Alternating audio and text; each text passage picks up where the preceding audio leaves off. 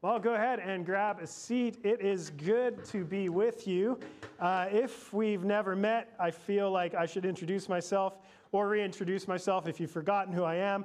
Uh, my name's Alistair. I am the lead pastor here at St. Pete's, and I have been on sabbatical for the past five and a half months, so I haven't been around. I want to say thank you for that generous gift. It uh, was replenishing, rejuvenating. It was a wonderful time for me and my family, and I'm so grateful uh, to have had that time to uh, step back from ministry for a season and just rest. And so I come back uh, recharged and excited and ready to be here. Uh, I want to just really quickly say thank you to Preston. Can we just clap for Preston? And I know this kind of dates him a bit, but he actually asked me, could we do the Arsenio Hall whoop, whoop, whoop? You know, do you remember that? Like he really wanted that.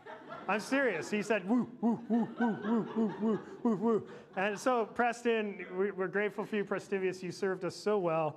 Um, don't forget, his name's Prestivius. He loves Arsenio Hall, loves serving our church, and we're grateful. Uh, I'm grateful to our team, our staff. Uh, let's clap for them. They've done such a good job getting everything going, um, and our leadership team. And so it's just wonderful to, to leave a church that I helped plant and come back and see it's alive and well and, and has such great leaders in place. Uh, we're spoiled, we really are. And so, uh, sincerely, thank you to Preston, our team, our staff, and all of you uh, for continuing to worship through this trying time and, and continue, continuing to persevere through your faith.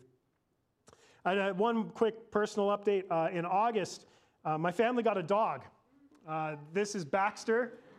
And uh, this past Monday, you know, I'm writing my first sermon back in a while, and I was feeling really good about it. I was ahead where I normally was in my prep. I had a, a full, detailed outline.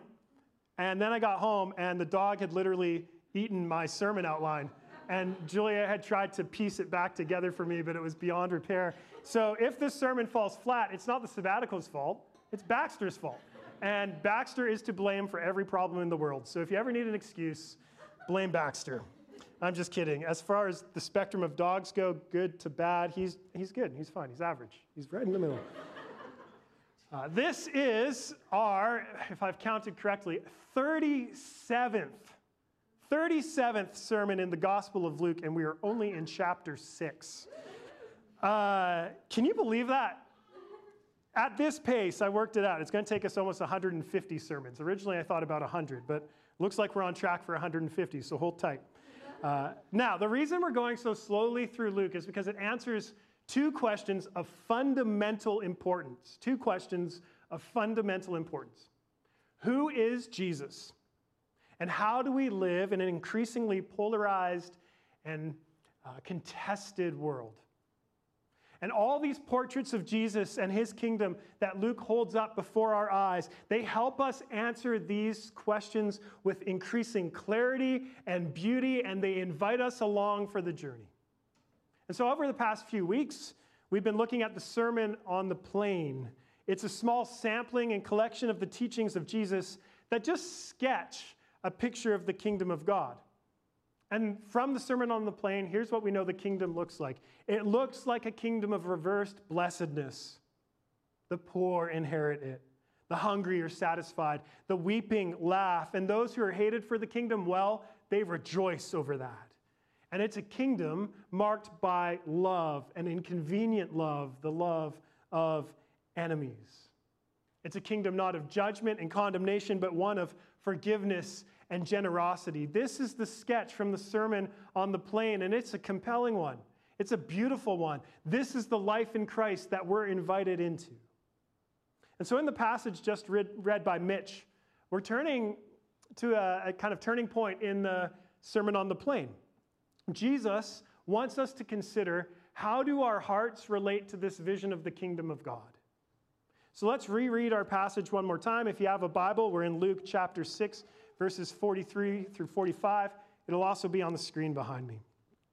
Jesus says, For no good tree bears bad fruit, nor again does a bad tree bear good fruit. For each tree is known by its own fruit. For figs are not gathered from thorn bushes, nor are grapes picked from a bramble bush. The good person out of the good treasure of his heart produces good, and the evil person out of the evil treasure produces evil. For out of the abundance of the heart, their mouth speaks. So I have three points I want to explore this morning our hearts, the heart of Christ, and the remedy. So our hearts, his heart, and the remedy. Uh, to begin our first point, we just got to go through a quick anatomy lesson. Don't worry, it's not going to get weird. Um, I only want to give us a brief spiritual anatomy of the heart and also note that it's great that some things never change, like my jokes landing. So, because we need this spiritual anatomy, because uh, this metaphor that Jesus uses of trees and fruit, of figs and grapes and what have you, it's there to help diagnose our hearts to help understand how they beat and function in a spiritual sense.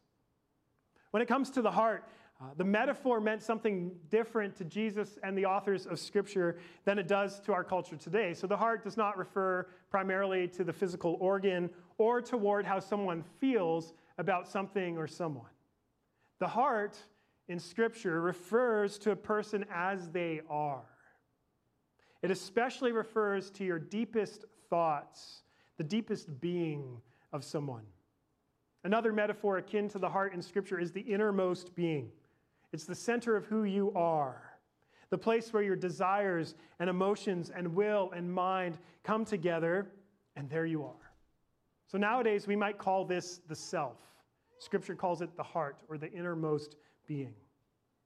Now, in our passage, Jesus says, Our hearts are storehouses of treasure. They're filled up with things memories, thoughts, desires, values, you name it. And here's the single point he makes what we store up in our hearts flows out through our lips into what we say. And what we store up in our hearts flows out in our actions into what we do. And I think on this point, it's easy to agree with Jesus. There's not much to argue about here. The issue for us is not necessarily about the spiritual anatomy of the heart, but its diagnosis the diagnosis of the condition of the heart. You know, to diagnose our hearts, Jesus says, think about trees and fruit. Good fruit comes from a good tree. Likewise, bad fruit from a bad tree. In the same way, whatever you say or do can be traced back to your heart, to your innermost being. If you say or do something good, it comes out of some sort of good treasure stored up inside. If you do or say something bad, it comes out of some sort of bad treasure stored up inside. And once again, we probably agree with Jesus on this point. Now, in our age of psychological insight, uh, you might want to add some detail or nuance it, but generally, we don't disagree with Jesus here. What we do and say flows out of what's going on inside of us. But I think we need to press into this metaphor in greater depth than this surface level reading of it. Because essentially, Jesus is asking us this Is the fruit of your heart good or bad? Is the fruit of your heart good or bad? Some of us can answer in definitive terms it's good or it's bad. But some of us might find this hard to answer because if you say, well, it's, it's good, isn't that a little arrogant? Isn't that a little prideful to say that it's all good? But if you say, oh, it's all bad, isn't that a little self effacing and denying maybe some of the glimmers of, of good in our lives? In, con, you know, in this contrast that Jesus sets up, good or bad, black or white, one or the other, it's at this point, this tension, that we start to disagree with him a little bit. Or at least we want to qualify what he says. You know, I think many of us look at this passage and we say, it's a little more nuanced than this, don't you think, Jesus? And why are you backing baby into a corner? You know, we can say and do good and bad things. We're not just black and white. Our lives are more like a moral gray. You know, perhaps varied shades of gray. Some of us erring more consistently towards what is good, and some of us erring more frequently to what is bad. But nevertheless, it's not just one or the other. So when we diagnose our hearts, we want more nuance, more subtlety, more permission for the complexity of the human experience. We're not all good, we're not all bad. Anyone tracking with me this far? Right. Now, of course, there's truth to this line of reasoning, and the rest of Scripture has more to say about the complexity of our hearts. But our resistance to the concrete challenge laid down by Jesus here, it needs to be examined. We need to look at why do we resist this contrast he sets up. You know, we might acknowledge, yeah, there's some warning signs that some things are amiss in our hearts, but it shouldn't be cause for great concern. Now, back in my touring days, which is, of course, the first illustration you get, it's my go to. My band, we were on uh, the second leg of our tour, uh, making our way back from Ontario toward the East Coast. And we arrived in the glorious city of Moose Jaw, Saskatchewan. Anyone from Moose Jaw? You're from Moose Jaw? Your dad's from Moose Jaw. It's like the heavenly land. I like Moose Jaw.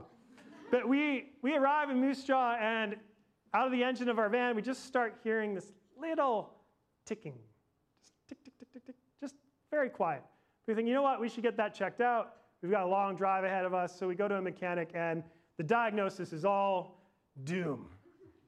Like, you're going to be lucky to make it to Calgary. This, this isn't good.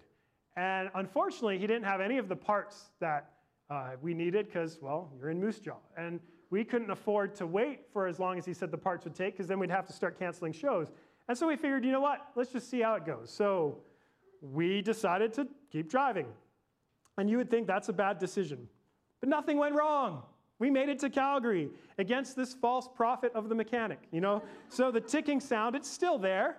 It's still there, perhaps even a little bit louder, but we get to Alberta, we start playing some of our shows, we're in Calgary, all seems well. But then we have a decision to make one day. Do we keep going? Do we drive over the Rockies, which had to be done overnight, with this ticking van? Well, it was a unanimous decision. We go. So, she brought us safely this far. It's only a ticking sound. What could possibly go wrong? Well, you can guess what happened. We made it over the Rockies. But over that six hour drive, through the dead of night, that little ticking, it slowly became a loud, screaming roar. Our engine became so loud that we couldn't even hear each other speak to one another. You couldn't think. It was so loud and ridiculous. We couldn't sleep. We're all tired and exhausted. And we arrive in Revelstoke and we pull into a gas station to get some gas. And I have a great idea. I said, hey, hold on, before you fill up, I'm going to run inside and buy some fuel injector because that'll fix this. And so I'm buying the fuel injector. And I'll never forget this old guy behind the counter. He's like, You buying that for that van? I'm like, Yeah. He's like, That is not magic fuel. I heard you coming from a mile away. That van is going to die. I was like, no, no, no, no. I'm just going to put this in. We'll be good. She's brought us safely this far. So we fill up the van. Three minutes down the road, engine dies. Completely unsalvageable. Just give it to a scrapyard for parts. We had to rent like a small U-Haul with like a cab that only fits three people, and we squeezed six people into the front and canceled our shows and drove home. Sometimes the ticking sound indicates something much worse but we want to deny it. So, that sense we share, that our hearts are neither good or bad, but they're complex, it's like a ticking sound. We think it's only a little ticking sound, and we want to deny that it indicates that maybe something much more serious is going on, but it's a red flag. The nuance we want, the complexity, it actually indicates that something is seriously wrong within our hearts. Think about it this way if you take a bite of mixed fruit, half good fruit, half rotten fruit, is it a good or bad bite? It's sweet rot at best. And the bite is bad despite the good mixed in. So ultimately, at least in this passage, Jesus isn't asking us if we're a mixed bag. Of course, this is true in some way, but in our passage, Jesus is speaking in the starkest of terms Good or bad fruit, which is coming out of your life? Are you a good or bad tree?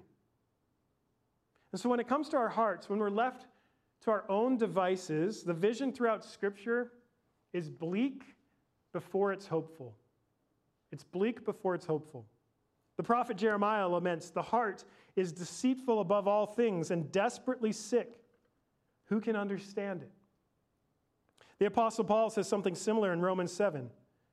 For I do not understand my own actions, for I do not do what I want, but I do the very thing I hate. For I know that nothing good dwells in me, that is, in my flesh or his body. For I have the desire to do what is right, but not the ability to carry it out. For I do not do the good I want, but the evil I do not want is what I keep on doing. Wretched man that I am, who will deliver me from this body of death? And elsewhere in the Gospel of Matthew and Mark, Jesus um, wants to confront this problematic reality of our hearts. Here's what he says What comes out of a person is what defiles them. For it is from within, out of a person's heart, that evil thoughts come sexual immorality, theft, murder, adultery, greed, malice, deceit, lewdness, envy, slander, arrogance, and folly.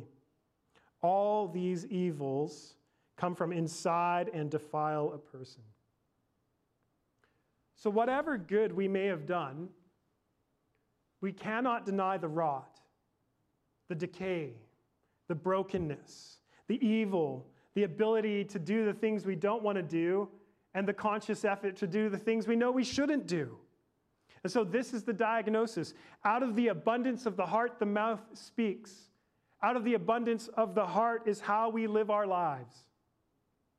And now, there's a lot of different sources for the corruption of the heart. Let's be honest about that. Sometimes it could be from uh, trauma or shame or, or self condemnation, these dark forces you carry from the abundance of ways that people have sinned against you. You know, the, the rot from, from these forces can cause us to lash out or react. You know, the reactivity of shame or maybe withdraw because of these forces at work in your heart, because of things done to you. And then, of course, there is the sin that dwells within us, isn't there? The sin that finds its origins in our own thoughts and desires and actions.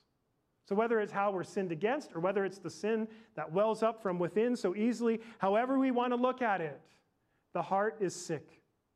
There is a ticking sound that indicates a trouble so significant that if left untended to, you are on the verge of total breakdown. The biblical answer, I told you, is bleak before it's hopeful. So, having thought about our hearts, let's turn to our second point the heart of Jesus. Let's look at the heart of Jesus. The simple principle Jesus lays down in verse 45 is this out of the abundance of the heart, the mouth speaks. So it seems like a good idea to me to look at some of the abundant things Jesus said and what they tell us about his heart. For example, in the Sermon on the Plain, you heard Lloyd preach these words from Jesus Love your enemies. Jesus says, Love your enemies. In a deeply polarized culture, Jesus freely and frequently moved across boundary lines of division. You know, he, just, he demonstrated his love toward the common uh, enemies of Israel. He hung out with Samaritans and even Gentiles. He, he sat with a, a wearied and uh, stigmatized woman at a well, and he also uh, interacted with uh, a woman who was so desperate to heal her daughter that she fell down at his knees, a Samaritan and a, and a Gentile, enemies of Israel. Jesus showed his love of enemies to the religious, uh, to the enemies of the religious elite. He would eat with sinners and tax collectors like Matthew and Zacchaeus. He would even rejoice in their presence and say that salvation had come to them, the enemies of the religious elite. The very problem with society, Jesus would say, Here's salvation at work. He would dine with these enemies. And yet, Jesus would show his love to the enemies of the marginalized. He would also dine with the religious elite.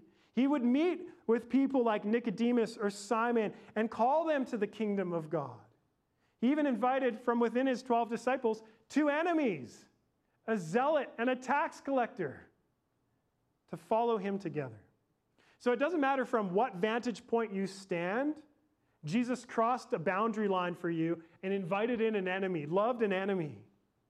Because when Jesus says, Love your enemy, his words flow from his heart. Out of the abundance of the mouth, the heart speaks. And Jesus says, Love your enemies because that's what dwells in his heart the love of enemies. And there's no separation between his, his speaking and his doing. And so it's no wonder that reflecting on this, the Apostle Paul writes in Romans God showed his love for us in that while we were still sinners, Christ died for us, and while we were still enemies of God, we were reconciled to God. Now, in the Sermon on the Plain, we've also heard Jesus say, Judge not, and you will not be judged. Condemn not, and you will not be condemned. Forgive, and you'll be forgiven. Give, and it will be given to you. Now, Jesus will return to judge the living and the dead. Scripture makes this clear, and we proclaim this week after week in the creeds. But until then, Jesus delays the coming judgment.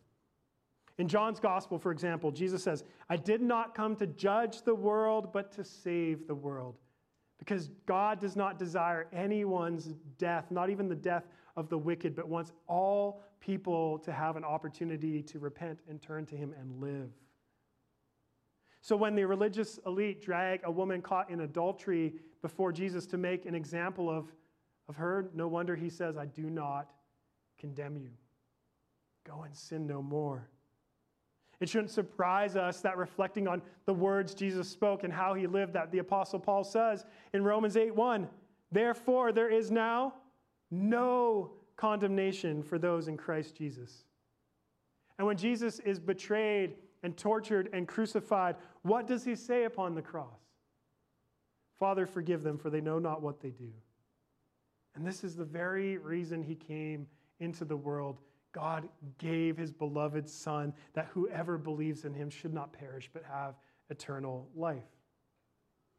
So the heart of Jesus is not filled up with words of judgment or condemnation, it's abounding with forgiveness and generosity. And this is the heart of Jesus, and this is his heart because in the heart of Jesus is the heart of God.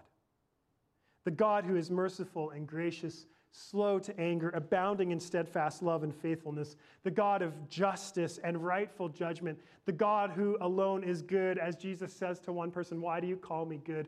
Only God is good. So when we look to what Jesus says, we need to connect the dots. Everything he says comes out of the abundance of his heart, it flows out of his heart. And it reveals just how empty our own hearts are. You know, when push comes to shove, when we're brought to our limits, usually our worst qualities seep out, don't they? And when we look at Christ and all the pain he endured, the suffering he faced, the torture, what pours out? Love and forgiveness and grace, the desire to heal and reconcile all people to himself. And so in Christ, we see the true purpose or the telos of the human heart. The heart when it is well, is meant for uninterrupted communion with God. It is the place of union with God where God richly dwells. It is in the heart that we learn the intimate and uncoerced ways of love, the ways of the kingdom. And so, Jesus, He shows us, He reveals to us the purpose of the human heart. And if this is its true destiny, how can we justify any bad fruit whatsoever?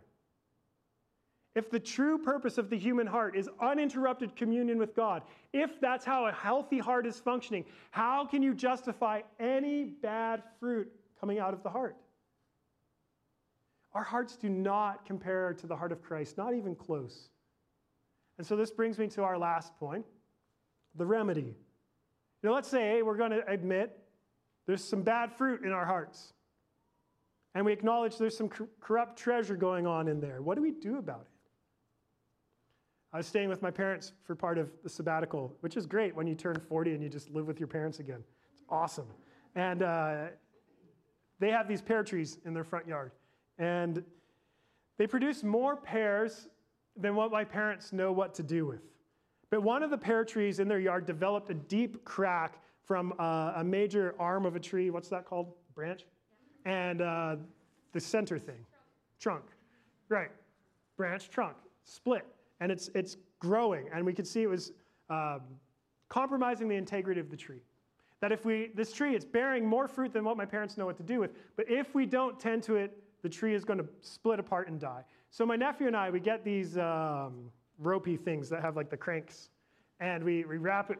I'm really a hands, hands-on person. And um, straps, straps with cranky things. And so ratchets, things I'm learning. And uh, we put a couple around the tree and we crank them real tight. And we're like, that'll do. That'll fix it. And then my dad, being an intelligent man, called a tree expert, an arborist, I'm told.